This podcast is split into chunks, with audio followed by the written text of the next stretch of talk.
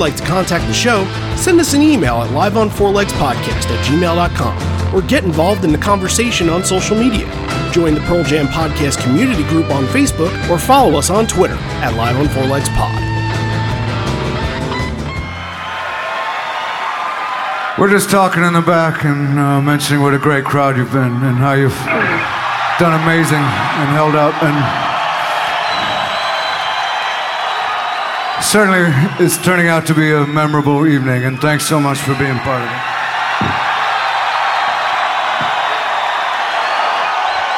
And away we go. You're listening to Live on Four Legs, the live Pearl Jam podcast experience, featuring Mr. Stone Gossard.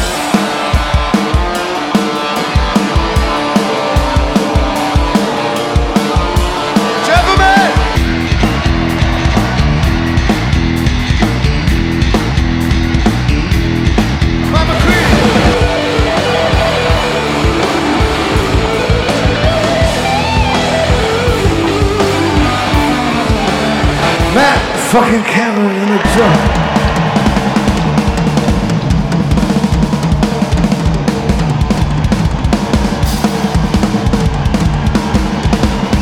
Mr. Boom Gaspar!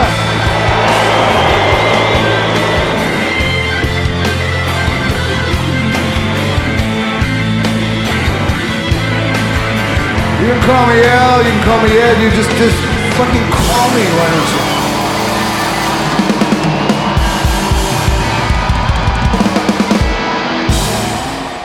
Everybody, now, welcome to Live on Four Legs, a definitive live Pearl Jam podcast. We have a really kind of special show and a very special moment to talk about today, and that is from Bonner Springs 2003.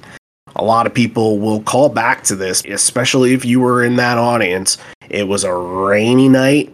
We're going to talk a lot about the rain and it just kind of setting the tone for everything and being the theme for this whole thing. But there was something very specific that happened right off the bat in that version of release that makes this show one of the special ones from this tour. And people always go back to that version. We'll kind of talk about those impactful moments and stuff that spontaneously happens at Pearl Jam shows, which has been said by both Ed and Jeff at numerous occasions that those kind of moments are our favorite ones. So we'll get to talking about that. And this was also requested by our patron, Chris Bigelow. So we will read his story when we get to that a little bit later. And we'll take your question of the week, asking you guys about your favorite rain shows that weren't necessarily Wrigley. You know, Wrigley, we all understand what happened at Wrigley. We're going to talk about some other rain shows and even some that might have nothing to do with Pearl Jam. So let's get into it. Randy Sobel over here, John Farrar over there. Hello, hello. Hey, uh, I want to start with talking about just sort of what happens here and how some of the best things, as I just mentioned in the intro, that happen at Pearl Jam shows are the ones that you're not expecting and the ones that the band isn't expecting. And it's it's stuff going back to like because Jeff has said this in interviews. It's going back to like do the evolution where the crowd sings a song right back to them during the solo and everything like that. It's stuff like more weather incidents that you just don't know if they're going to pop up. I'm thinking about the Sao Paulo 2015 show where there was a weather incident and Ed kind of had to make a really nice adjustment on the fly. Like he kind of handled that pretty perfectly. And because the audience knows and because the band knows that those things weren't necessarily made to happen during this show, that they become some of the biggest moments that they've ever had. Yeah, there's something to be said for, especially you know, a, a band that's been together as long as they have that can handle these things. Like with new bands and with young bands, it doesn't always work out this way. But when you've got people who've been playing together for a long time, if something happens that kind of throws off the rhythm and kind of throws a wrench into things, they can usually handle it in you know, kind of unexpected and surprising ways. And like you said, it does lead to some pretty cool moments. Like the shows you remember are the ones where something off the wall happened or something happened that you didn't expect. And like being on stage for that, it kind of throws a wrench into things too. Like, oh, we have to kind of like adjust on the fly now. Like you kind of get into that mode. We're like, okay, we're following the set list, we're playing the songs, it's going well. And those are fine shows. But then every once in a while, something unexpected happens like this and like now you're activating that other part of your brain that you weren't using it's oh exciting things are happening right now and that can lead to cool moments so yeah it's a good point about Jam shows that we kind of hint around it sometimes but we don't always get right to it yeah and it's kind of can be like the force of nature aspect too i'm thinking about what happened during crazy mary in philadelphia and how that became such a huge moment and then it affected every other performance that happened in Philadelphia of Crazy Mary afterwards. It became officially their song. It just becomes one of those things it's just ingrained into your memory. It's cherished because they made it part of the show. They made not just the situation part of the show, but they also made you part of the show as well. It's something that I think all parties can kind of congregate and feel that moment together because not necessarily every time that the band plays a song that you're going to get 15,000 people that are going to be like, wow, this is my favorite song, unless the band is really killing it. Some people are, are going to walk away during Even Flow. That's just kind of what happens. Some people won't know the songs off the new records, while other people, that's going to be the one thing that they're going to the show for. So when you get something that's completely out of the norm, everybody shares that moment together. And considering this version here, one of the things you talk about 20 years later. Pearl Jam is good at being inclusive in these moments and making the crowd feel like they're part of it. You know, we talked about how Ed can just have a crowd in the palm of his hand. He can command 15, 20, 40, 50, 60,000 people. And when stuff like that happens, he can be very charming and very disarming and use it to kind of like get the crowd on his side and make the crowd feel like, hey, you're part of this too. We're in this together. And that makes it even more special for people because they're like, hey, the guy on stage knows I'm here. He can be very inviting in, and that makes it really cool for people. Let's kind of talk about release before we get into release a little bit because everybody knows the song's content. And you could say, like, a large part of the audience, whenever they hear release, already has this emotional attachment to it. And in the middle of singing there, you get the oh dear dad line, and literally two seconds later, the flash of lightning. And then what he said, like, it clicks in, and everybody shares that. That's what makes it so riveting is that you have this moment, and then after it happens, Ed tears it away. You know, the moment itself, you know, it's kind of been built up in legend over the last 20 years, but the actual thing, when you listen to it, he's very kind of humbled and understated about it. He doesn't turn it into a big moment. It's just a very quick, like, oh, hi, dad. Again, he's kind of disarming with it and understated, which kind of makes you think, like, oh, he's being vulnerable, like he's having a moment. Like, you get the feeling that it's genuine. He doesn't play it up to be like over the top or anything, which I think makes people even that more endeared to it. Yeah, and I think, you know what else goes along with this sort of legend of this performance? It's that with some of the performances that go down as some of the legendary things, like you think of Porch from Pinkpop, you think Do the Evolution from Madison Square Garden, you think of those things.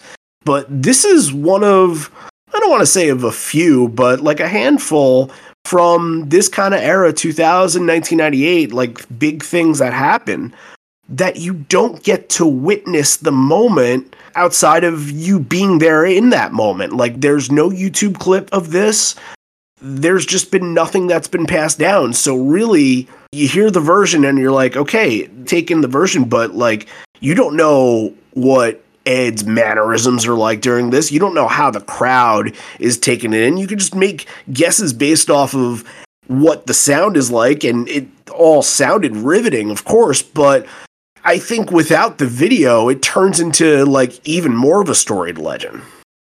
Yeah, for sure. You know, you get the crowd surge, obviously, and you know that something's happened. But, you know, I remember when this happened, I think getting, you know, Five Horizons was the main source of this. And you do kind of get the notion of it in there. And it says, you know, it's a rather powerful moment, to quote, but it doesn't really give you an idea of what actually happens until you put it all together and hear it. And now, you know, we can get firsthand experiences from people and who were there. But yeah, at the time you just listen to the bootleg, you know, when you got the CD. I don't think it conveys how cool it must have been because, you know, we don't have that moment of the lightning in the sky and like the band looking up and right. the thing. Like that would make it one of the most iconic pictures in their history.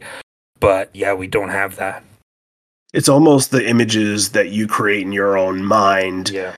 make up what you think is big. Like when you think about this performance and you think about where the lightning came from and the reaction that happens too, like you want to see it all play out and you're just trying to picture everything.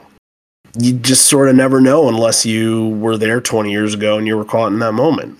All right. Well, you mentioned getting some of the firsthand experience from people that were there. As I mentioned before, this was a Patreon request from Chris Bigelow. So he wrote in, told us a little bit about his experience in there, and a lot of it had to do with the rain. So let's get into this.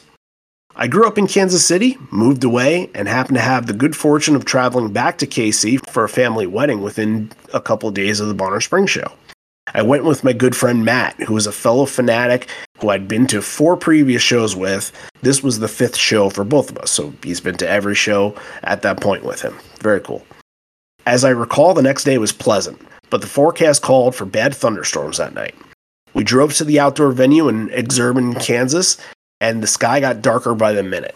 It got so dark that even being in my mid 20s and believing I was invincible, I thought it was probably a bad idea to be out in a wide open space. As it started pouring on the drive, we half expected to hear an announcement on the radio that the show was canceled, and we were relieved when we arrived and they were letting cars into the parking lot. After a brief tailgate from inside the car, when you're in Kansas City, you aren't not going to tailgate. We walked to the gate and got drenched. An important detail about this venue is that while it is generally similar to all of the other big outdoor sheds, it has one key difference. There is no roof or covering of any kind over the seats. It's essentially a large covered stage at the bottom of a hill. The roof of the stage is pretty high, so in any storm, if the wind is blowing from the seats, the effect is that it's raining on the performers. I have a decent 10 club number, so our seats were good, something like row 8 or 9, about midway through Ed and Stone. It is the only show in which I don't have a ticket stub because it turned into mush in my pocket. This wasn't just a run of the mill rain, it was like the scene in Caddyshack where Spackler says the heavy stuff won't come down for a while. The drainage in the lower portion of the seating area, which is the lowest point of the venue, couldn't keep up, and there was a lot of standing water the closer you got to the stage. The rain eventually started to gradually ease. The band went on stage, and they started the first few notes of what's become my favorite version of release, with a bolt of lightning eventually shooting across the sky. John, take it away. Yeah, he continues on to say, likely due to the weather, it was a very efficient show with little chatter between songs. A few songs in, we took a breath and realized how few people were around us. At least in our immediate vicinity, it was maybe one quarter full. I wish I knew the actual attendance, not the number of tickets sold, because a lot of people stayed home. The main set went by in a flash. Nice crowd service from Ed and changing lyrics in Not For You and Help Help.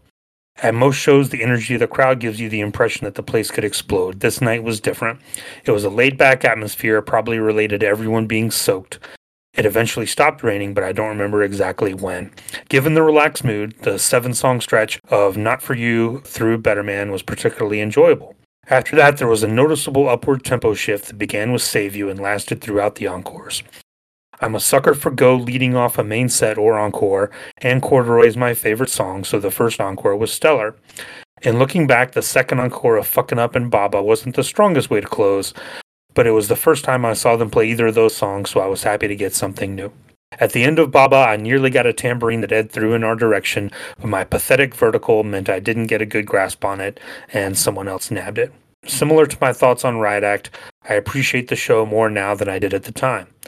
I Dad release and Immortality in the Heavy Rain were the highlights for me, but an interesting aspect of the show is that it included several songs that would become relatively rare, such as Ghost and Help Help, while skipping over a lot of the standard fare for 2003, such as Given to Fly, Evolution, Elderly Woman, or Love Boat Captain, which I still haven't seen in 18 shows. Maybe I'll get it in St. Paul.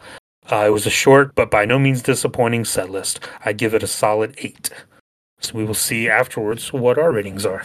Yeah, for sure. Well, thank you for that story.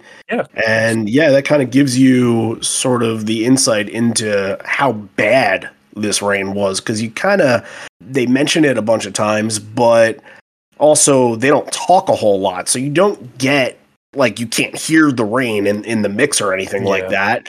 That's a Again- reason too that he adds a lot of lyric changes and KC stuff because he doesn't have time to tell a lot of stories. So Sure. he's trying to do a lot of lyric changes and throw things in when he can. Right. And this also got pushed back about 20 minutes. If you look at this show and the time of this show, which was an hour 40, and usual shows around this time in 2003 could go up to like 215 205 was the one from last week. So yeah 215 is is pretty close. So they definitely had about 20 minutes cut from this show which means you know the 22 songs that they played probably would have been around like 25 or so They were just waiting to see if the rain would let up and probably Yeah. trying to get some of those from you know from what we understand too like some of the seats down in front were just flooded they were trying to probably drain as much as they could Right. Well, let's answer the question of the week this week, where I just simply asked, What are some of your favorite concert memories of shows that happen outdoors in the rain? But I had one caveat let's avoid the Wrigley stuff. It's not that I don't like the Wrigley stuff, I love the Wrigley stuff, but everybody would have brought it up if I just said shows in a rain. People would be like, Wrigley, of course. And everybody would have their own version of the story. We've done a lot of Wrigley coverage. If you want to go back to 2020, we killed when we did all the Wrigley shows all in a row. Then there's special interviews with guys like Steven Hyden and John Evans and guys like that. And then we even did like a mailbag episode where we, we hmm. read probably about 30 to 35 different stories all about rain stuff and all the above. So I wanted to hear some other answers for this, and I think we got some pretty good ones. Why don't you kick us off? Sure. I've got one from Jake Talley, who says he was helping shoot a music video for Korn in 2006 at their Family Values Festival. He says it had been beautiful out all day. Of course, it gets dark, Korn goes on, and the sky opens up. Again, a giant mudslide, but this time I have a job to do, so I fashioned a couple of trash bags into a poncho and camera cover before I headed out for the hill into what's turned into a full on mud war. Pretty sure most of my shots were shit and the video terrible, so it only saw a very limited release before being completely forgotten. Sorry, Jake. well, you know, he did his job. You kind of just got to go out there in that situation. There's really nothing you could do about it. And if Mother Nature destroys your shot, it destroys your shot. You kind of have to throw up your hands and say, that's it. I did the best I could. I'm going to start off with my morning jacket at Bonnaroo in 2008. This is interesting because obviously everybody knows about the Bonnaroo stuff that if you're playing Bonnaroo, you never know who's going to show up during a set. And it seems like they had two pretty big stars show up in their set. Metallica's Kirk Hammett came in, they played One Big Holiday. That was a big moment. And then there's one I'm going to mention when I'm describing a story in a second. This is from Michael Konchewitz. I hope I get that right. A 12 to 3 a.m. set. My friends were already pretty beat from the usual festival activities, and then the rain came. I was the only one who stuck around until the very end. The weather and some of their song choices, it was in the Evil Urges era, tested my patience at times, but the transcendent moments felt all the more special because of the rain. They ended the 35 song set with a cover of Home Sweet Home with Zach Galifianakis dressed up as Annie. So that's a story. Sure. There's video for this too, and, and you see in the thumbnail, he's clearly got a red dress on. So Yeah, yeah. y- you never know what you're going to get from Zach Galifianakis in that For era. real, That's like right around Hangover and some of his best work. hmm In Between Two Ferns, if you've never seen Between Two Ferns, then that's probably some of the most ridiculous stuff he's ever done. So good stuff. Thanks, Michael. Hear this one out. This is from S.A. Miller. He was at the Tibetan Freedom Concert in 1998. He says, I felt a little bit of weird energy on my skin. I told my concert buddies that I was going to leave my spot in the pit and go into the concession area. A few minutes later, someone was struck by lightning in the crowd not far from where I was standing. So, really grateful to trust my instincts and listen to them, and glad my friends came with me. And he posted a link to a news article about the lightning strike hitting the people in the crowd. But, like, he's talking about feeling energy on your skin. Like, he felt that thing and knew to get out of there. That's crazy. Jesus.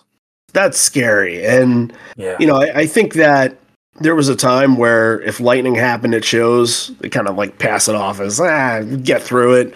As long as the band is covered, the crowd doesn't care. They want to see the band. Then there's situations like this that kind of make you have to rethink your choices.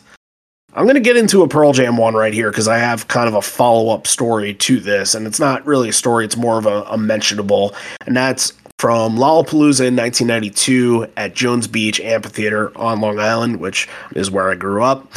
Watching Soundgarden playing in the rain, and it's the first time seeing Pearl Jam. That came from Lynn. Now, what's really funny about this is that the next night, they were supposed to do two nights at Jones Beach.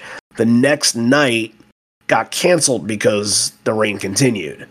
And it just so happens that my brother was supposed to go to that show with a bunch of friends when he first told me that, it was really interesting because the first time he told me that was actually when we went to the MSG 2010 show together, and he said it was his first time seeing him, which I couldn't really believe because he's liked the band for a long time.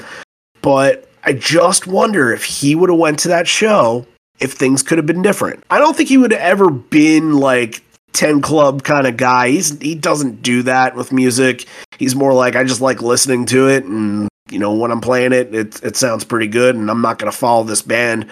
He's gotten on me like it's the typical family member gets on you about, oh, why are you seeing Pearl Jam five times this week? He does that, but I wonder if his fandom would have changed. Hmm. Maybe, yeah, but who knows?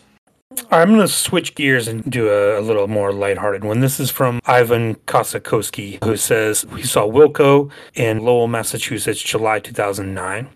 He says, We knew there was a chance of rain, but it was a good new album, so onward we went. About an hour into the show, there was a steady but manageable rainfall, then all of a sudden it started dumping. Sheets of rain, just crazy. The band soldiered on for two more songs before wisely deciding to call it quits. Since it was a fairly full baseball stadium, the walk back to the parking garage was slow and about a half mile away. By the time we arrived at the car, I was completely soaked. I felt like I was in a pool. So I did the only logical thing I could think of. I drove the 45 minute ride home naked. That was the first. Luckily, the poster survived in the plastic sleeve unharmed. You know, I I got another naked one that somebody from Twitter shared, and I wasn't wasn't going to share it until you mentioned your naked story. So now I feel like I got to follow up. But when Red Hot Chili Peppers played. Oh, you, you don't have to say anymore. We can stop right there. well, I, yes, but I'm just kind of painting the picture, I suppose. Whether or not you want to see the picture or not, that's up to you. Red Hot Chili Peppers at Lollapalooza in 1992, dancing naked in the rain to the song "Naked in the Rain." Doctor Dolittle has no secrets. Just put it that way. All right, good answers, everybody. Thank you all for writing in. We had a lot of them this week. Now, there was a pre show song here, and Ed comes out and plays Dead Man, but we have no tape, nothing recorded, nothing on camera, nothing on film. So it's just Dead Man. And all I have to really say about it is that it was played a little bit in 2003. I guess not as much as I thought it was. I thought that this was like the year where they really brought it out, but if you remember on the Live at the Garden DVD, that one of the bonus features was Ed playing this with like a detective hat. He was wearing like a detective hat during the performance at, uh, I believe it was Holmdel. So it's just one of the images that's just sort of burned into my memory. But yeah, that probably probably makes you think it was played more than it actually was. Yeah, it's it's never had a long run out of shows. All right, I'm going to read this little tidbit from Five Horizons, even though we mentioned kind of most of it here, but it's going to tee you up for the show. A lovely day turned to dark skies. Lightning and torrential downpour started during Idlewild set. During the set change, the first row of seats are flooded with water pouring from the upper sections. Mike comes out and tosses several shirts out to the crowd. The stage is mopped, equipment is covered, and the band prepares to play as the downpour turns into steady rain and the lightning becomes less threatening.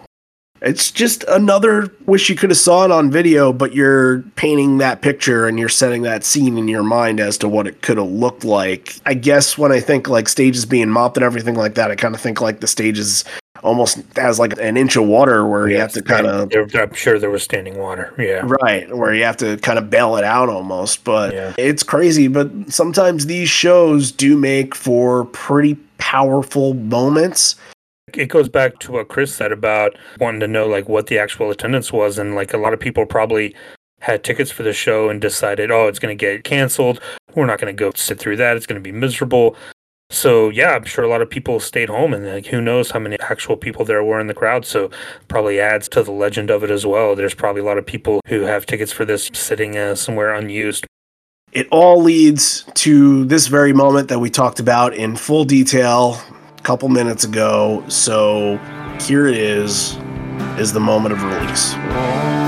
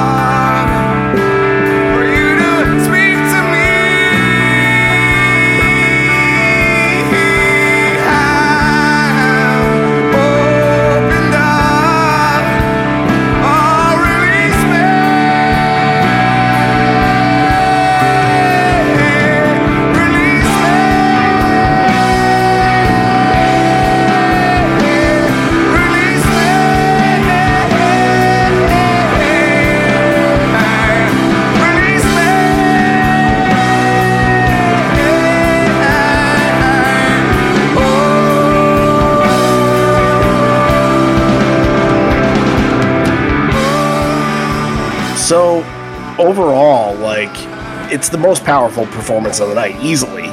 But it's also one of the most powerful performances in their history because just everything that's attached to the song. When you think about the song, you think about Ed's connection to his father and how big of a theme that was in 10 and how it would be brought back in later songs and especially when he did Earthlings last year.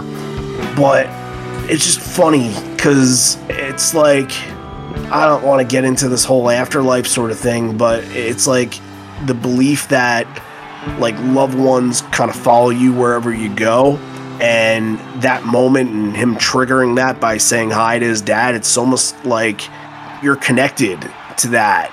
Whether or not it's metaphysical or it's definitely not literal, but there is a connection that you make and almost like you can feel some kind of presence being there that's sort of taking under you and I really don't talk like this usually. it's not my forte, but that's kind of part of the legend of it is that it feels as though this is overtaking Ed and then turning into even a more powerful performance after that happens being released to like you think of any other song that this could have happened during? During corduroy during go during do the evolution during given to fly like it would have been a cool moment and it would have been something that people talked about but because it was released and because it happened right at that moment spontaneously then he's got that on his mind and he's able like i said be very humble and understated with it. It's very quick and then they move on and like the song really good build. I'm sure, you know, we talked about it when something unexpected like that happens, it kind of throws a wrench into everything that's happening and that can have some interesting effects. And I think the rest of the song, they were kind of like, we're turned on right now. Like the switch has been flipped and we're ready to go on this one. So it builds to a really good ending as well. But this moment is one of the coolest, like spontaneous thing that's ever happened at a Pearl Jam show. And his vocals on this are just a thing of beauty. The way that you're right, he does come off as vulnerable. He does feel like he's humble in the moment, but he just sort of lets it take over him too. There's some moments where he has on stage where you can tell he's like not zoning in on audience members. He's just kind of like taking it in for himself and feeling that moment. And I can just see that happening to him in this version, just taking it all in and kind of like, okay, what just happened there?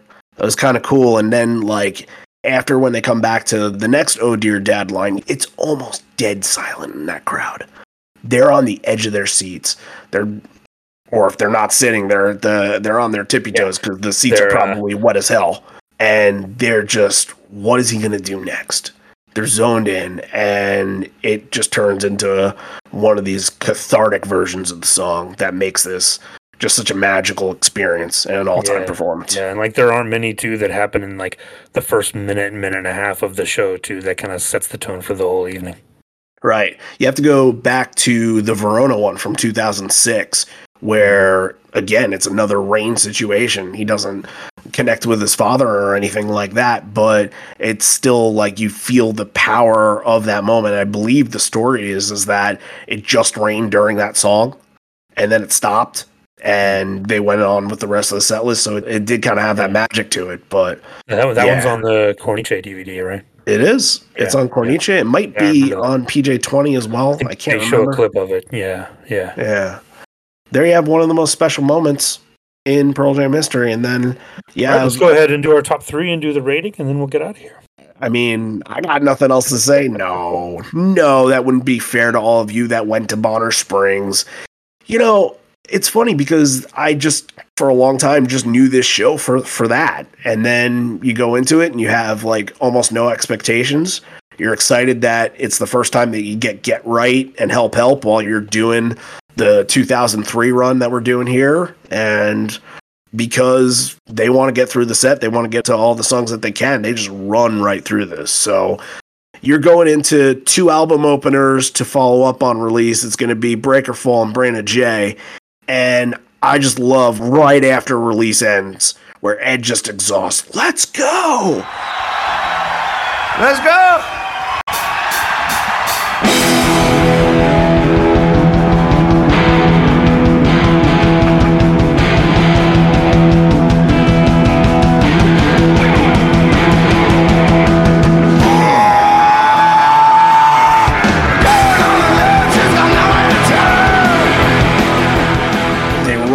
Into Breakerfall. Like he was fired up after that. Like he's loose. He's just shot out of a cannon after release happens. And that gave him a charge in this that just made this version of Breakerfall feel like he was going full force. Yeah, I agree. Like release into Breakerfall is not something that I would look at on paper and be like, "Oh, that's going to be really cool. That's going to be a lot of fun." But like, it works very well, and I, I agree. I think Ed turned that release moment into something big and was ready to go. But I think Mike as well on Breakerfall. There's a little like fill that he does. and you hesitate to call guitar things a fill because that's usually a drum thing, but it's like he's doing a pick slide, but like picking at the same time. It's very kind of jarring and piercing. Very, very cool. I've not heard it do that before. And then the solo is just absolutely brutal on this too, like in a good way. Mike sounds again like he's been kept in a cage for, for three hours before the show, and they like let him out and threw a piece of meat on stage and told him to go at it. And probably while he was in that cage, he was getting drenched. Exactly. So that throws in that aspect into it.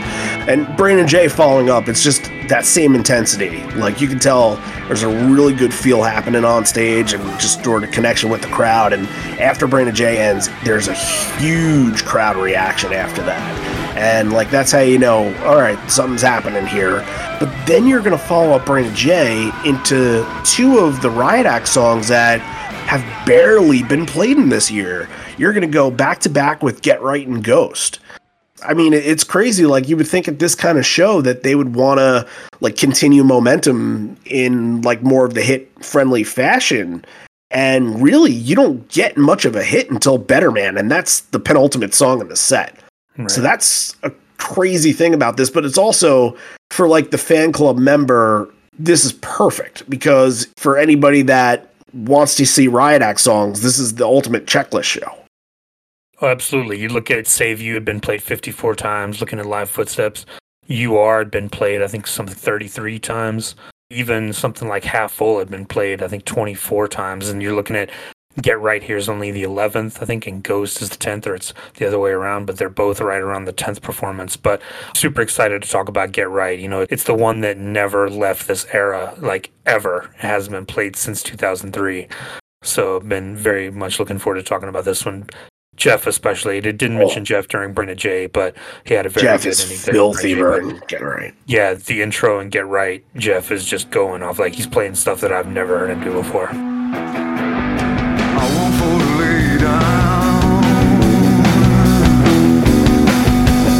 I'm till sundown. I'm searching the haystacks, water and sunshine. I wait for the moment, the moment between us. The fire is made now, harder to touch. I want it to get right.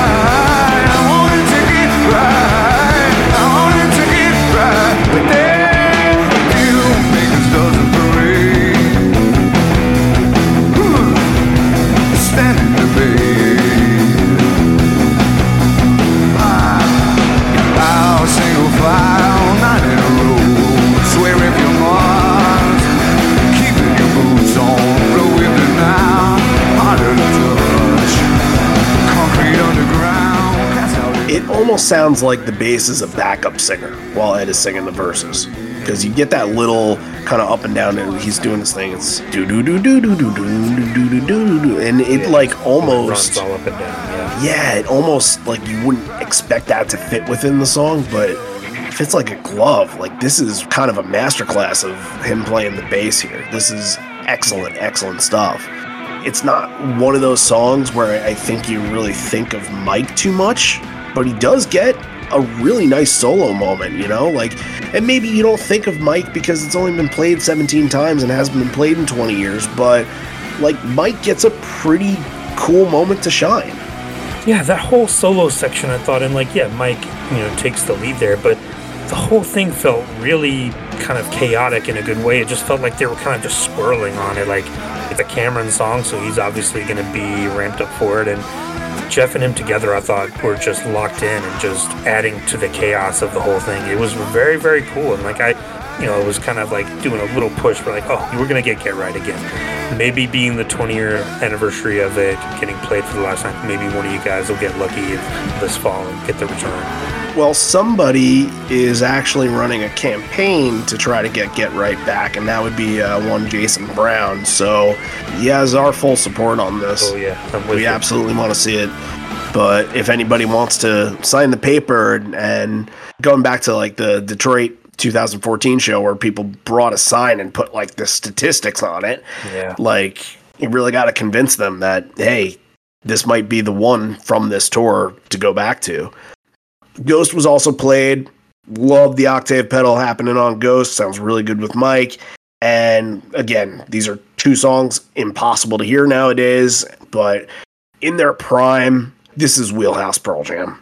But it's just kind of crazy to bear witness to these back to back, knowing what we know now. Like if you were at this show and forgot about this, like this should be on the forefront of your mind because it's probably never going to happen again, ever. They will never be in the same show again unless they do the full album, which I, I would think that's probably pretty impossible for them to do. Oh yeah, never No. Yep. Yeah. But great stuff. Yeah, Get Right is a nice little highlight. Simple from Ed. Not going to waste a lot of time. Welcome to the wettest show on earth. You're holding strong. We appreciate that. It's a triple Vitalogy section, which surprisingly, in 22 songs, there are five Vitalogy songs that happened in the show. That is a lot, especially when you look at 10. 10's only going to have one main set song, and that would be the Wasn't it, opener. uh, remind you of Nashville, right? It was Nashville that had all the Yeah. Vitalogy songs last year. Yeah, it had six. Yeah. Yeah. A lot of what we're about to talk about here. Yep. Immortality. Didn't have whipping, but it had, I believe it had Not For You, if I'm not mistaken. Yeah. So, Immortality is great. I thought that this was a really good version here.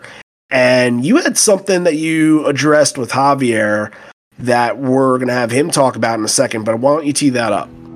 Yeah, there's a part in the middle of the song where I think Mike is doing sounds like space aliens, like it's like oink, oink. And it reminded me a lot of like we talk about when we do those 2000 shows, like Nothing as It Seems, things like that, where he was going heavy on those effects pedals. And this reminded me a lot of that. And it kind of charted in my brain to like think, oh, like I bet Javier would know something about this. So I'm excited to hear what he has to say about it. But it's a really cool kind of out there, outer space kind of effect. It's, it's not something you always hear on Immortality. I remember them using that a lot on Breakerfall mm-hmm. back in 2000. Like that's one of those things, kind of in between lines when they're in the verses that you'd hear Mike kind of go and, and, do a little bit of that. Yeah, well, but, the girl too, like a lot of those yep. binaural stuff. Yeah. Mm-hmm. Yeah, you might get it from every binaural song if, if we was, look back. But he, he had a bunch of new toys to play with.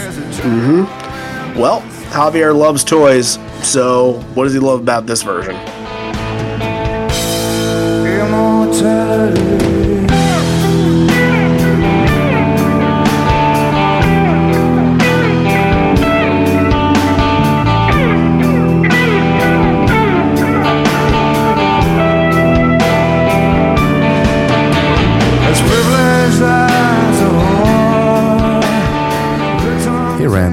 John, hey everyone on the podcast. This week we're covering another 2003 show. This one is from Kansas and pretty cool stuff to talk about, specifically for immortality. So, guitar players out there, we know that Mike has two signature pedals on his left side of the board. They have been with him for God knows how long. They were removed by 2013, but I will say that they were on there board for more than 10 years. The pedals that I'm talking about are Line 6s, uh, specifically DL4 and MM4. So the MM4 is going to give you a lot of modulation like univibe, choruses, tremolos, flangers, rotary speakers, a lot of fun stuff. And the green one in the bottom is going to give you delays. In this song, he starts to play around with both of them, which is super cool. Specifically, the sound that he gets out of the MM4 is based on the Dimension pedal that it was made by Boss in the 80s. Iconic sound, super classic chorus that you can find in a bunch of tracks if you really like. But also, he's playing with that delay besides that chorus effect, but swelling in and out with his volume knob, which is an effect that you can create, and sometimes it will sound like a whale, like a whale singing. Cool detail about immortality. Then he will add the wah just to give a little bit more texture filtering to the version of the song. In this show specifically, I, he went heavy on the use of the chorus. I don't know why. Maybe he felt that that was the right need for it. But it adds a pretty good color, if you want to say it that way, to his sound, specifically for this tour. So, yeah, it, it's something that we have not covered a lot lately, but it's a pretty interesting detail that you can hear in this specific version for this tour. All right. Thanks for the info there. Good very stuff. Cool. Very cool. very good version of Immortality. We'll bring him back in for I believe off he goes when we get to that pretty soon, if I'm not mistaken. Yeah, I loved the ending here. It was a little airy. I yeah. really liked what Jeff was doing, and it kind of made you feel like you were in motion. Kind of like if you were in like a dream sequence or something like that, like dreams that you have where I don't know, you're sort of kind of floating on a cloud and like you're just moving and you don't have any control of where your movement is, but you're also like not in a car or on a plane or something like that. You're, I don't know, like, I don't know if you've had any of those dreams or I just have really fucked up dreams, but. yeah, to me, this felt really Cameron heavy and it felt like he was really leading the jam there. There's a part where it definitely ramps up and he kind of kicks into high gear on it, and I think Jeff and Stone follow. You know, when Matt gets going, they go, okay, here we go, and it kind of brings everybody up to it.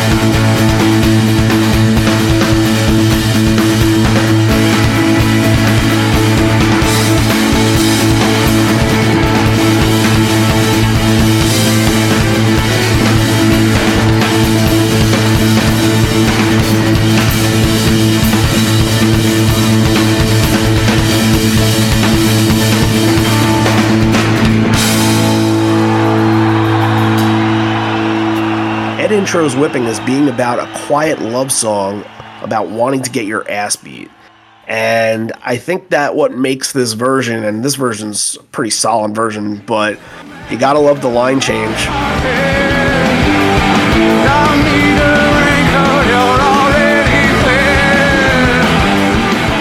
When in Rome, right? But I think Whipping is kind of back to where they were with Breakerfall and Brain J, just on fire during this. I love Stone's little bouncy riff that he has. I like to call it like the pogo bounce. And they just scorched through this performance. Very, very good stuff. The part where Ed's singing, oh, We've had enough, Mike has a very quick, little flashy solo over that part. It's like he just goes into Van Halen mode for five seconds there, just throwing in something extra on top of it. Yeah, that was cool. Not for you. What's your highlight from Not for You? Matt fucking Cameron Yeah. On that intro. anymore. Yeah, amazing. You know, it's always going to be weird to me because this is the, the in between era where they don't really do that outro that they were doing in 1995 that that's on the record, but Yeah, also they're not doing Modern Girl yet. That didn't come until 2005. So they just sort of end the song flat and you're like, "Oh, well, we're not really used to that." But you know, it's it's just interesting when it does come up because there's no tag, there's no extension, so they were just like, "All right, well, we're just going to end it." And that's it this song definitely took a turn when they added the the modern girl tag and took a turn for the better for sure. There's a lyric change too. He says, "My friends, they're all in KC." Yeah. So again, not being able to do a lot of speeches and like, play it up, he's trying to throw in those little references. Off he goes follows up the Vitalogy trio and versions like this, they're storyteller first versions. And I love when they make this song about the lyrics and I feel like I feel more attentive when Ed is telling the story and then the band comes in. It's kind of like the band is setting the story scenery in the background. It's just hmm. really well done kind of juxtaposition. When it first starts, we've kind of gotten used to hearing "Off He Goes," you know, with that acoustic sound. But this one comes in electric and like has a little bit of like a country and western kind of twang to it. You know, I'm not talking about like modern country music. I'm talking about like 50, 60, like Hank Williams Sr., Merle Haggard, even like a Johnny Cash kind of a thing. Like it had that sound to it. Like It's you know, sneakily kind of a country song, John. Yeah, I know. Yeah, and like you get a little bit of that vibe on it here. So uh, mention that to Javier and let's see what he has to say.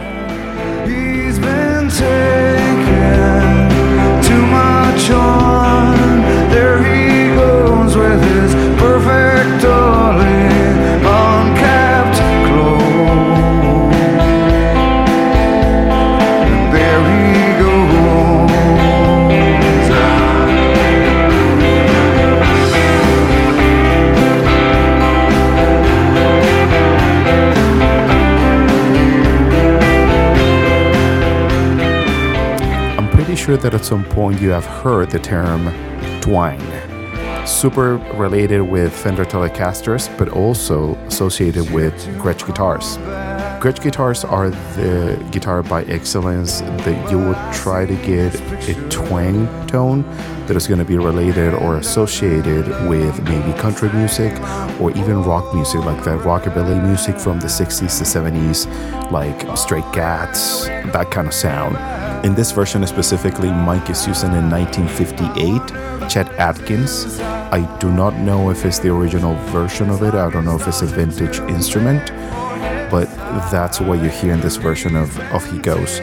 Sometimes this guitar will be used for Better Man, sometimes it will be used for Glorify G, but the one that is used in Glorify G is going to be a Gretsch White Falcon that is a reissue that he acquired a couple years afterwards.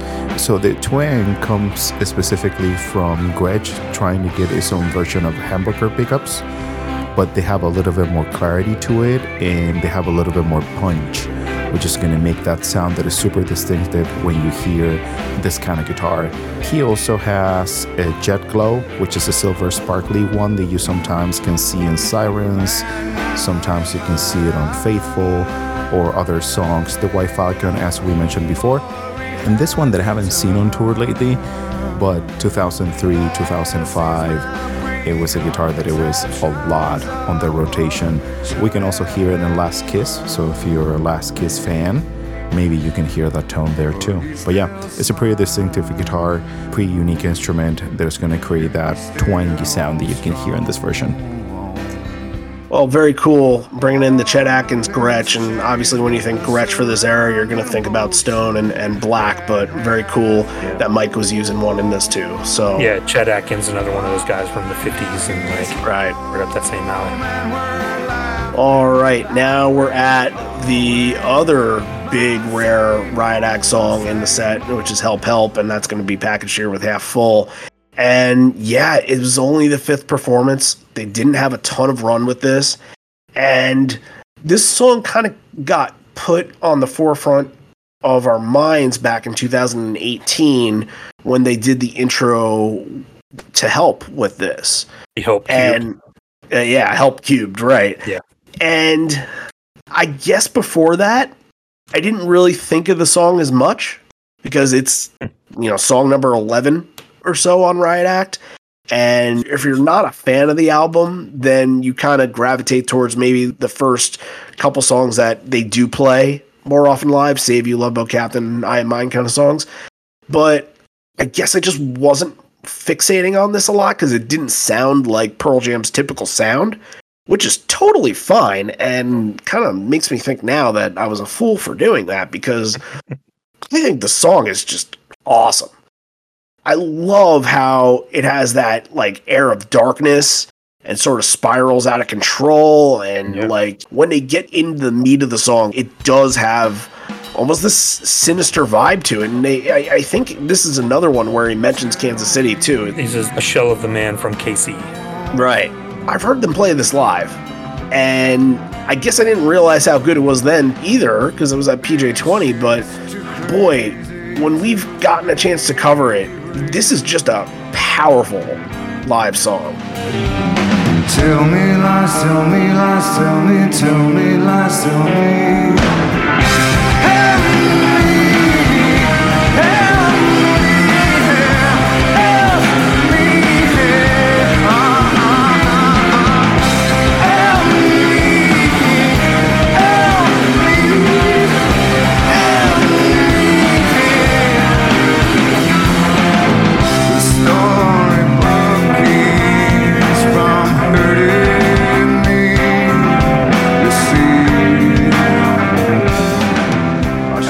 They brought it back for the two versions that they did a couple years ago, but I'd like to see it again. Oh yeah, I'd love to hear this. I love that "Tell Me Lies, Tell Me Why" part, and then the stop, and then it kicks in. Everybody just lurches in and immediately towards the end. Oh, it's so good. Then this is another one too where I thought Jeff was just on it completely. Love listening to what he's playing here. I think this mix is really good for the bass as well. You can hear everything really clearly what he's doing. It sounds excellent. And Boom too. Yeah, I mentioned Boom at the show. Yeah, Boom. Yeah. was a cool part at the end of Help Help too. Yeah, it's another underrated song that doesn't get played very often. It's another one of those kind of weird, moody ones. But yeah, I love it too. If you're not paying attention to it, then now's the good time, right? So hopefully we put it on the forefront of your minds. But it's packaged with Half Full, two completely different personalities. Half Full is very outgoing and extroverted, while Help Help is definitely steering more towards the introverted side, I suppose. But as we talked about last week, last week just blew me away. This week was good, but I don't think it had that nasty power that it did from the version from Dallas. Yeah, I think that one's better. But yeah, I think this is again another really, really good version of the song. It's becoming one of my live favorites that I look forward to seeing on the set. MFC and UR follow up. Now, MFC's intro, what'd you think? Because it could have sounded like two different things.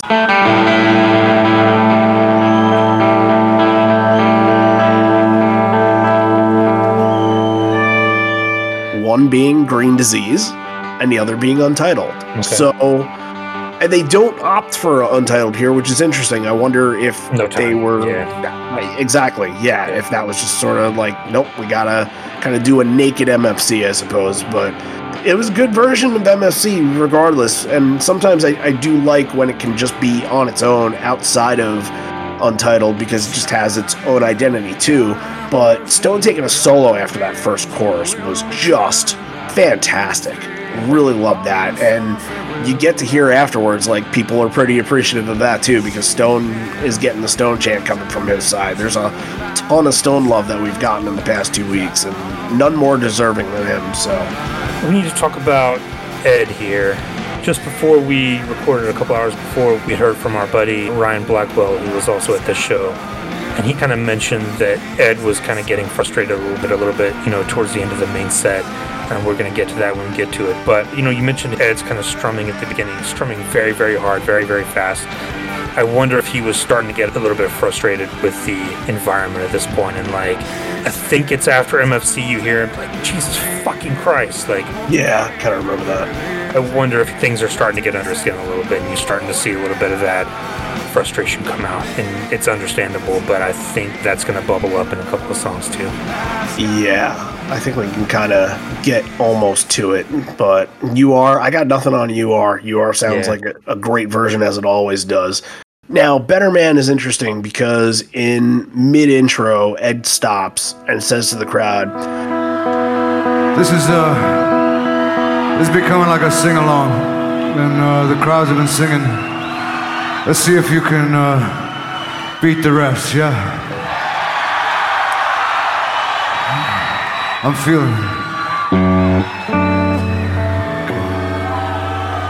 One, two, three,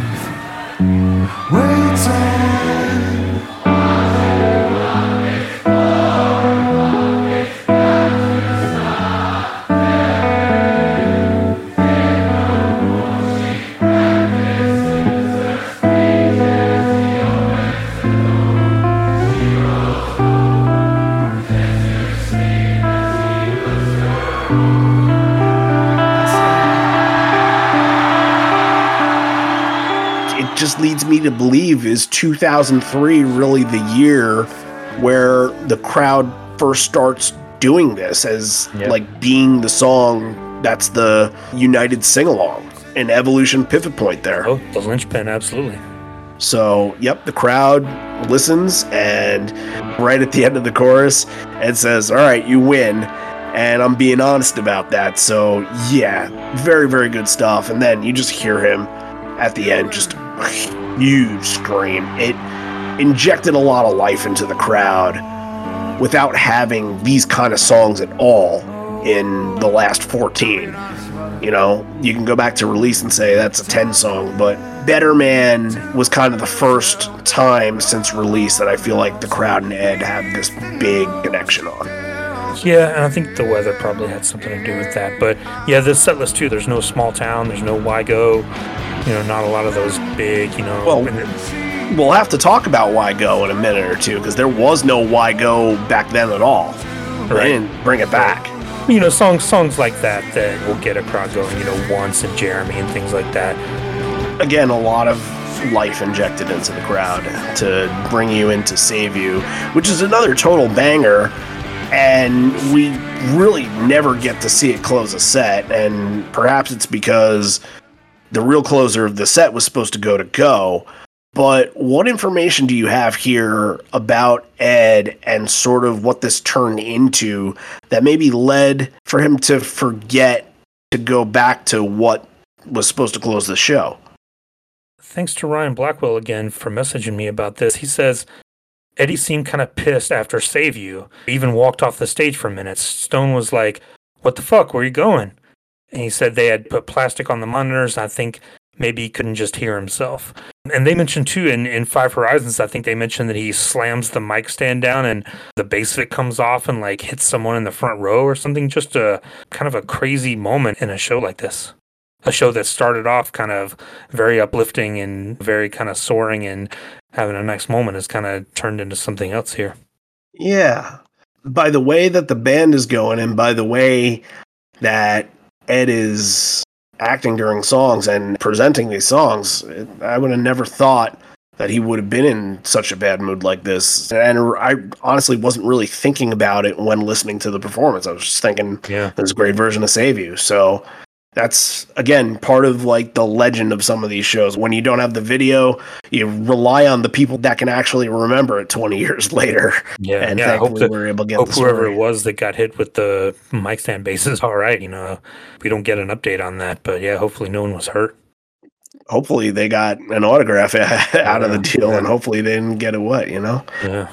All right, we're at the encore. Let's pause for station identification and talk about some of the things that we got going on. I think first we'll get into a little bit of Patreon. We do have one new patron this week that actually started up on the free trial and officially is a patron now, Angeny M. So thank you to Angeny. Thank you for Thank you. joining up and hopefully that was enough to join the free trial and listen in and and check out what we did and hopefully you're enjoying it more. So thanks for becoming a patron and now i want to get into the shirts and the giveaway stuff. First i'm just going to tell you if you want to get a shirt then all you have to do is go to liveonfourlegs.com slash 2023 tour and the shirts are available. Shirts are going to be available for sale until july 9th so while there's no rush, hey, get your order in because you just never know. Yeah, definitely try to get that in sooner rather than later if you are interested in one of these badass shirts.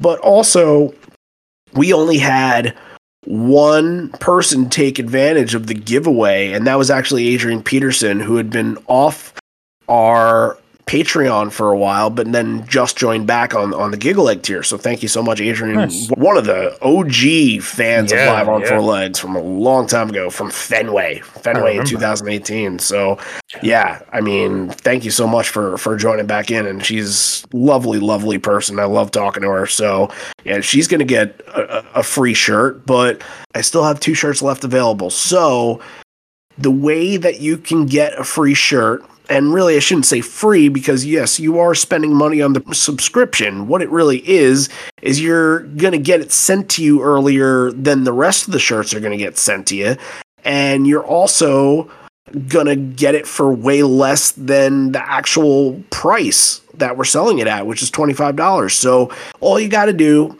is go on to Patreon and go to our bonus leg tier and sign up for the $10 yearly subscription under the bonus leg. So Yeah, I think that it's like ten dollars and twenty cents or something. Yeah, I- You'll, I if- mean- if, you, if you see that, you know you're in the right thing. Yeah, I mean, if you paid for the dollar a month, you're saving two dollars if you just do the yearly subscription instead. So yeah, just head on over to the yearly subscription, sign up, and I will make sure that I get one of these last two shirts out to you. Hopefully by next week, I won't be saying, guys, somebody needs a shirt. Let's kind of raffle it off and go in a different direction. But yeah, it's just for a subscription for the whole entire year. You get the whole catalog of what's out there and what's to come as well. Our last Evolution episode is Love Boat Captain. That's there. Our next Evolution episode, I believe I revealed it in the newsletter this week, is going to be Do the Evolution. I mean, that seems pretty fitting. Why didn't we start the series with that? But hey, we're getting it done. It should be a really good one and all the other stuff, you know, bonus clips that were left off episodes and stuff from 1992, 1991, shows that we're planning to cover, late night series episodes, just other stuff over there, and kind of meeting within the community as well of people that have just been so supportive of this show. That's what that is. But for you, if you are joining on that leg, you do get a t-shirt out of it. So the way to do it is to go to patreon.com slash live on four legs, or you can download the Patreon app and search for live on four legs, or you can go to liveonfourlegs.com after, well, if you're going to get the shirt in the giveaway, then I guess you don't have to do this. But if the shirt's already gone, then maybe after you visit the shirt page and purchase your shirt, that you can come and click that button that says become a patron and join on in. Also, as I mentioned before, with our brand new patron that started off in their free trial, which I believe we have another patron that started on a free trial this week as well. You can do that, and it's just a seven day free trial, and it's under the bonus leg tier. So if you end up not remembering to cancel after your subscription ends, then all you're paying is a dollar. Then if you want to cancel after that, then you're free to do so. At least if you get the trial, you're able to listen to everything that you'd like to in seven days. And if that's enough for you guys, then that's enough. I just want to give you guys the option to listen to what you want because I know that a lot of people at this moment might not be able to join Patreon. Totally understood with all the tour stuff and people that might be booking hotels and things like that. Just not into funding for a lot of you guys. I get that. But that's why we did the free trial for you guys to sort of check out this stuff while it's still available, which it's always going to be available, but it's available right now, so you might as well try it now. Well, I want to go back to the shirts for just a minute because I don't think you mentioned this. Like, talk a little bit about the cause that the shirts are going to be going for and how much money is going to be going to that. Well, thanks for bringing that up. Yeah, so we are going to donate to the Cystic Fibrosis Foundation that hopefully will be tied to one of the shows somehow. More details on that at a later date. But if you remember last year, a friend of the community, Sean Sullivan, passed away after his battle with cystic fibrosis, and it kind of became, you know, Sean's sort of legacy and what everybody wanted to remember him by was just to honor what kind of friend he was and what he meant to everybody because there's so many people within this community that know him. He made an impact on a lot of people. Unfortunately, I never got to meet him but you feel it when your friends are all speaking really kind things about someone. You kind of feel that within this cause and everybody that has the drive to support it, that it's the right thing to do in the right situation for the right person. And yeah, there's going to be a percentage of the shirt funds that will go to the Cystic Fibrosis Foundation. And during the tour or after the, all the shirts get sold, I will reveal what we've made for them and we'll cut one of those big fancy checks.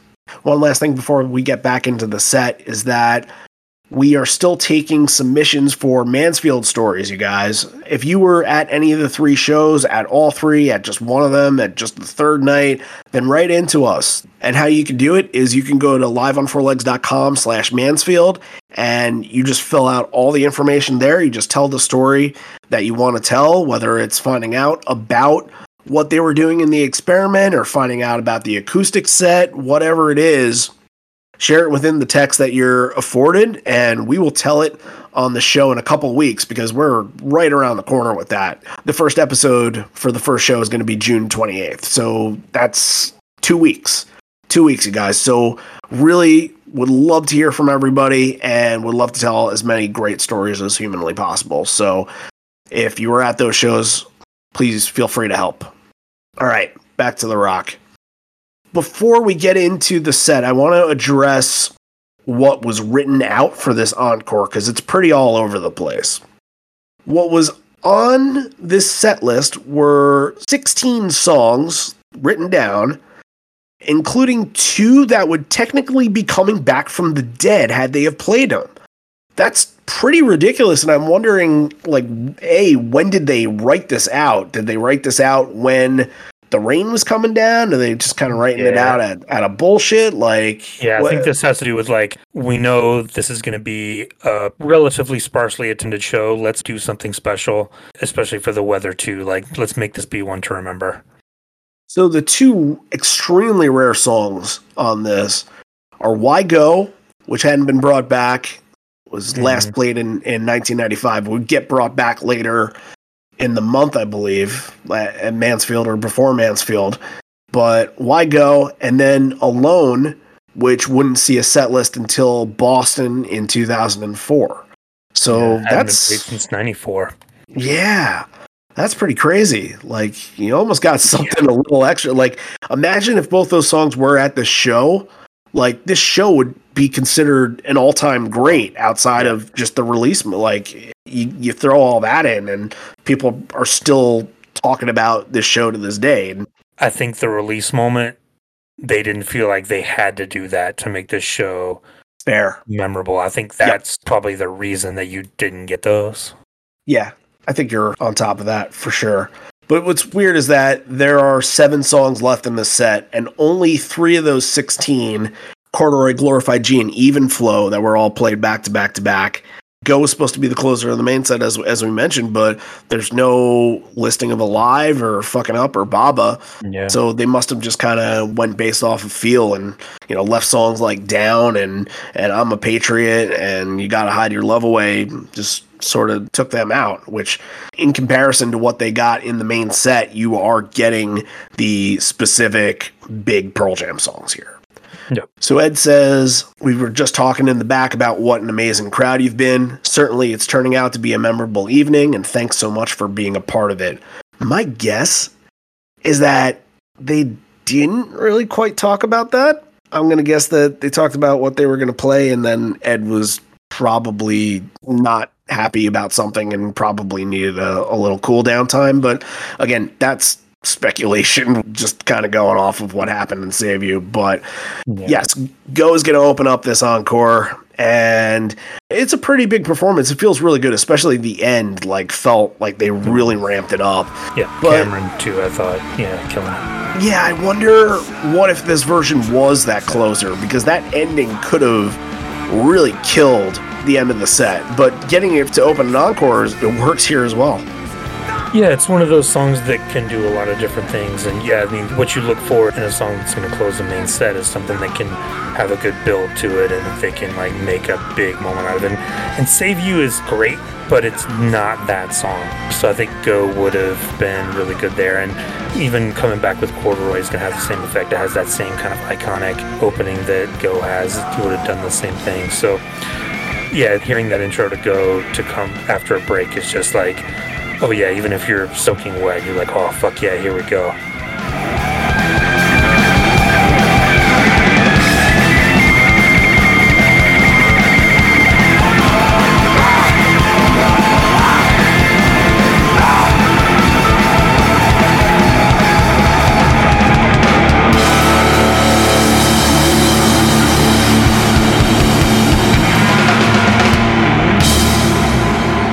Let's get into Corduroy here, packaged together with Glorified G, and it's a surprise spot for Corduroy. You know, one of those songs that you're used to it being in that rally section. Yeah, this is a whole surprise encore except for Alive. Like you never think of any of these songs as being in the encore. Not really. No. Yeah. Maybe Glorified G is a surprise every now and again, but I mean, now and again for that song is basically Right. once every three years kind of deal. Yeah. But it's funny because I've never really noticed something that happens or doesn't happen in this version. I think I'm so used to when they get into the bridge that right before they're about to bust out into the solo, they go back into that intro riff. They go back to the dum dum dum dum, and that kind of fires people up and gets them clapping. But now, like, I'm sort of second guessing myself because I guess I just always assumed that happened, but I don't even remember what happened in, in last week's episode where they played it. Did they do that or did they not? They don't do it here. They just go right into the solo from the bridge part.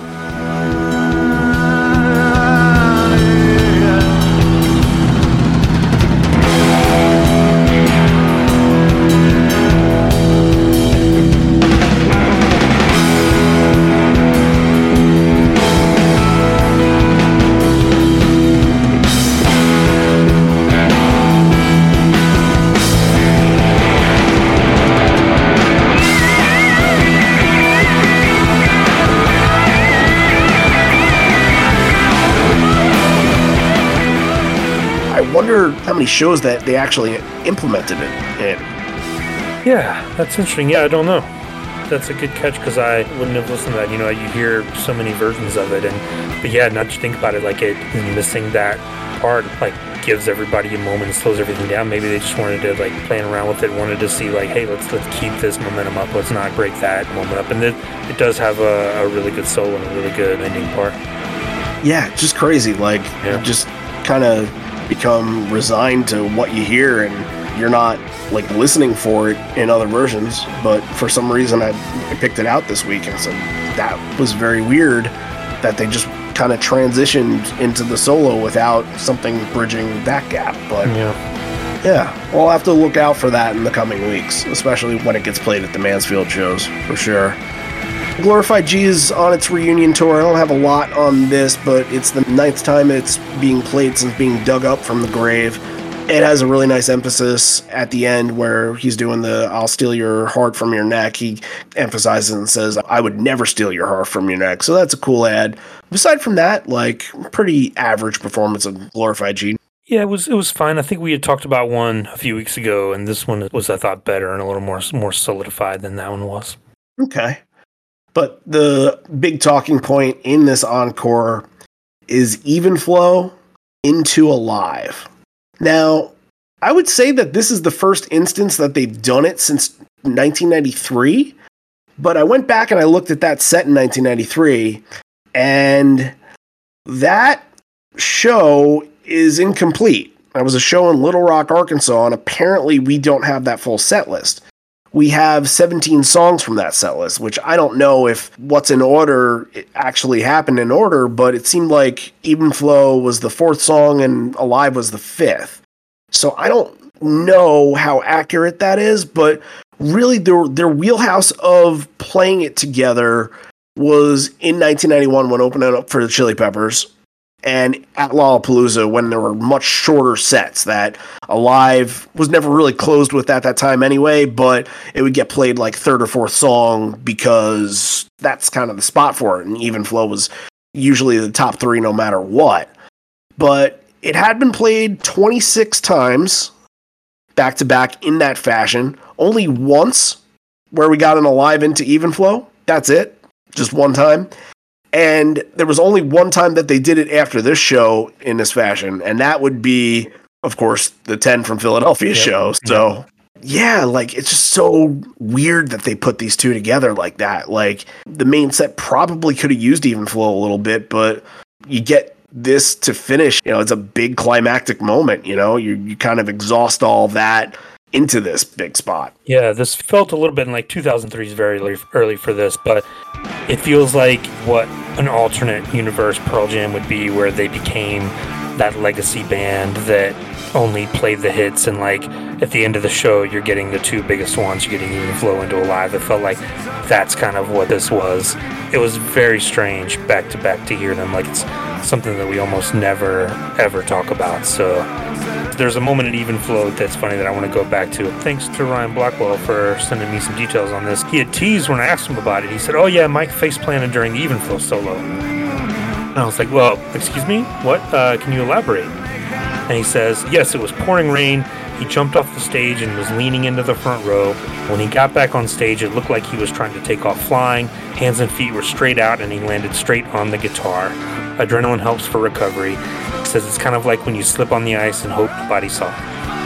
Yeah, I think Five Horizons did mention that too, but not in yeah. that description. Yeah. So I mean, Thanks, yeah, thank you, Ryan. Good stuff from all three times we mentioned. Good, good memory. Yeah, that too. yeah, yeah. It's just I think it's it's the end of the night. Everything's getting crazy. Especially you kind of get the adrenaline rush of running down there, and then well, you're not like thinking that, oh, I'm going back to a wet set. You're just kind of thinking, I'm just going to keep going. I'm just going to yeah. keep playing. And yeah. bam, then there you are, face planting. I couldn't tell in the song when it happened. Could you?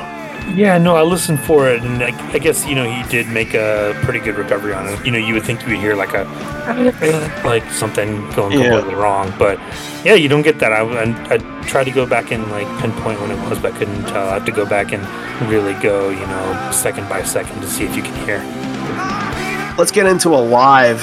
Going back to release and having a cathartic moment with release, it feels like you are kind of ending this set and even going back and putting the two sets together, you're ending with another cathartic moment. And we've talked about Alive in almost every show we've done. They didn't play it every night, but it does feel like this one, the power is fully back.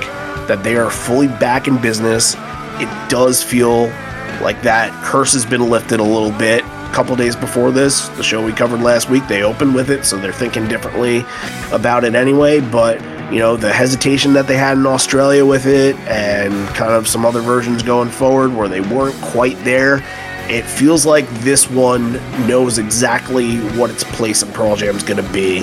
And I mean, like, there's just a bunch of pinpoint moments that you can go back to, especially like Ed just exhausting out that, thank God you're still alive.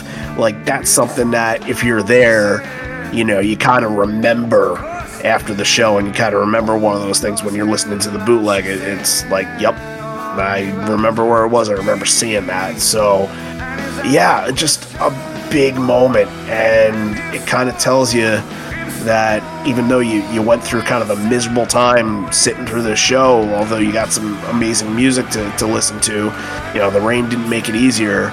You all did it together. And yeah, as Ed would say, it made for a memorable evening. I think it too coming off of Even Flow is something that was fresh to the band too, so that gives it a little more life.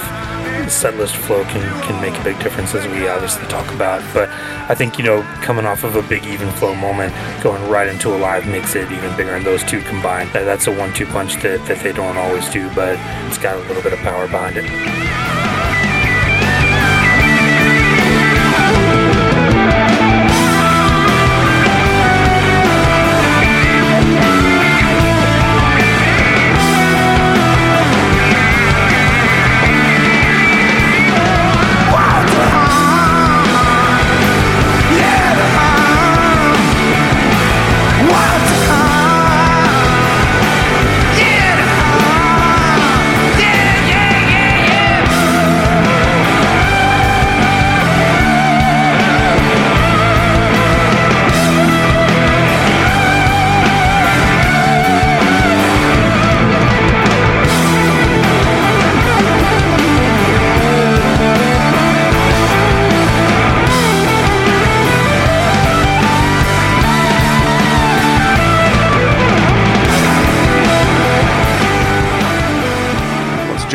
Encore 2.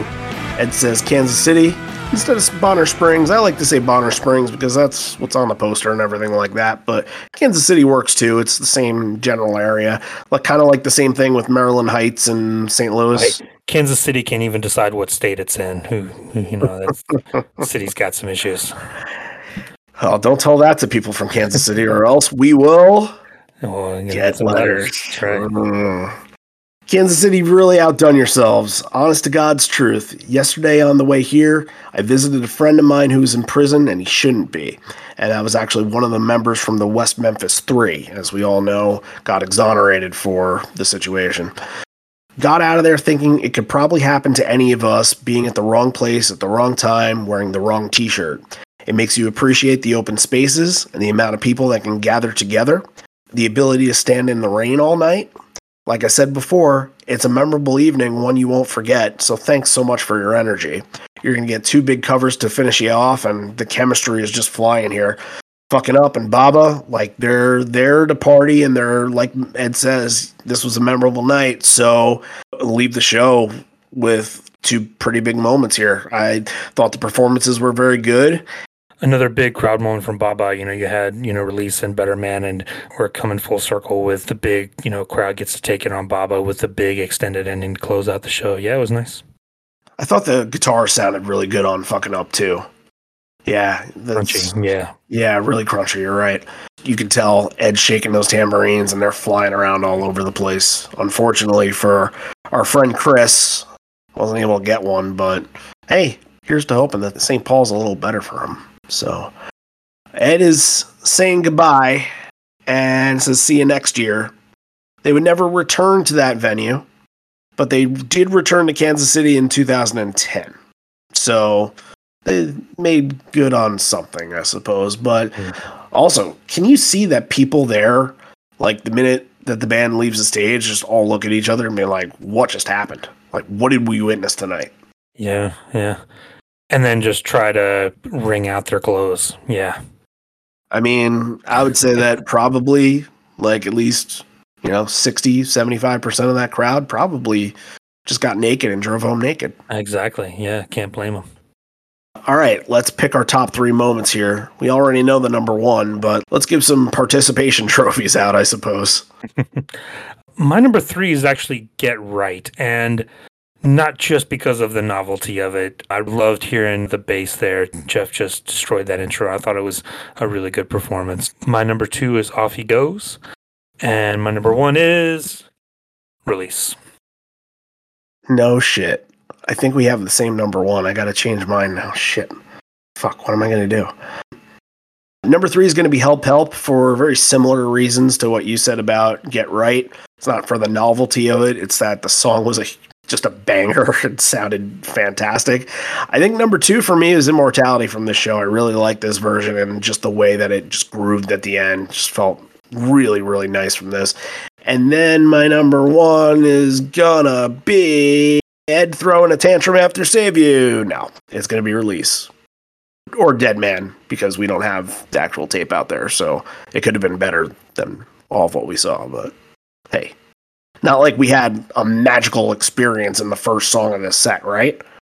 Now we had a reason to do this show. Was there an actual reason to do the show? No. No. It was just waiting to get the version of Dead Man for somebody to revive it from the dead, right? Eh. Anyway, let's rate this show now. Yeah, this is a tough one to rate because, like I said, the big moment happens so early on, and then you've got to kind of judge the whole thing as you keep going and you get further away from that moment. And we talked about, you know, some of the issues that this show had, and the encore I don't love. So I'm not going to give this a. It's not going to be in the upper echelon, but it's it's going to be very good. I'm going to give this an eight and a half. The release moment gives it a little bump. Yeah, I'm going to bump it up a little more because I feel like when you do have that big moment, that's what the show becomes. And since the inception of the podcast, and whenever you talk about certain eras and certain shows that people have been to, like this comes up a lot for this reason and for the rain and for just the experience. And did we have that experience ourselves? No, we didn't. But it happened. And we also trust the people that kind of shared their story with us about being in this situation. And to me, I think that aspect of it can't be discounted. Was the set the best set in the world? No. No, I think the the main set was really missing like one or two more big songs and the encore just felt way too packed with them in certain spots. But I think that the moment sort of outweighs all of that. And that's why I'm going to give this one a 9. I, I hate to like give a rating based off of just one song's performance or anything like that, but it really defines what the show is. And to a lot of people, and really when you're looking at the history of it, it's one of the most important aspects of the 2003 tour. And one thing that people kind of always go back to, too. So, yeah, that's where we are with that. That's it. All right. What are we doing next week? We are going to 1998 because we haven't really covered a lot in the 25th anniversary of the 1998 tour because we've been really focusing on 2003, but this is also the exact anniversary dates are happening around this time because their first leg with Matt playing in the band for the first time is happening all throughout June and a little bit of July. So we are taking another patron request from our good friend Aaron Redman, and we are doing East Troy from 1998. I believe it's the 26th show. So night one, yeah. night one, right? So there you have that. And I'm just going to remind everybody right now if you want to grab a t shirt, liveonfourlegs.com slash 2023 tour. It's a nice looking shirt if you haven't seen it yet, so please consider it. Again, you have till July 9th, but definitely try to get it in as soon as possible. Makes us feel like, hey, we're selling this at a good clip, so let's keep pushing, let's keep going with it. So be really happy if you guys did that and did us a solid and did yourself a solid with that too. And the Mansfield shows, we're getting, you know, another two weeks away again. If you want to tell your story from the Mansfield shows, any show that you attended, then please go to liveonfourlegs.com slash Mansfield and submit your story. That would be extremely appreciative, you guys. Okay, that's a wrap for this. Don't forget, if you're not subscribed on Spotify, Apple Podcast, anywhere else that you listen to podcasts, then please do so. That means we come up in your notifications every Wednesday, or even a day where we're not supposed to have a show. Maybe it'd be a big surprise. So If you do that, then you'll know what we're up to. But also on Apple, if you want to tell everybody else what we're up to, all you got to do is leave a comment. Leave a comment, tell people, hey, these guys covered this show that I went to, and this was great. And you guys are going to relive these memories because of what they talk about. And then that person's going to see it. And then when we all get together during tour time, somebody's going to say, hey, remember this show? Oh, yeah, you know what? I remember. I've listened to the Live on Four Legs episode. The next guy's going to be like, well, what's Live on Four Legs? What's a podcast? Because believe it or not, a lot of people will say, I've never listened to a podcast when bringing up that I have a podcast. So there's that aspect. But word spreads pretty quickly. And, you know, people love listening to their old shows and they love to hear us talk about it, apparently. So if that word spreads and more and more people start talking about it, then we're in a really good spot. And you're in a really good spot too, because that way you are getting those memories sent back to you, something that doesn't happen every day. All right, say goodbye. This may be the end. We're here, but not for much longer. And although we may be parting ways, miss you already, miss you always. And hey, you know what's crazy?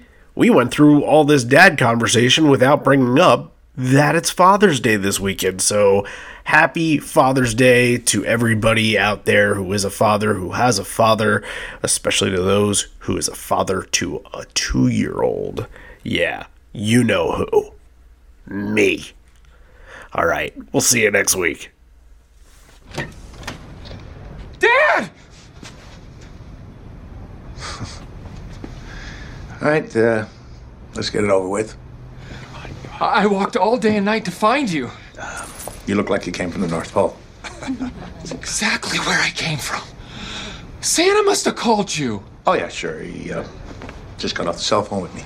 You did? So go on. Go on with what? Well, I, are you going to sing a song or something, or can I just go back to work? A song? Uh, uh yeah. Anything for you, Dad. Um, I, I'm, I'm here with my dad, and we never met, and he wants me to sing him a song. And um, I was adopted, but you didn't know I was born. So I'm here now. I found you, Daddy. And guess what? I love you. I love you. I love you. Wow, that was weird.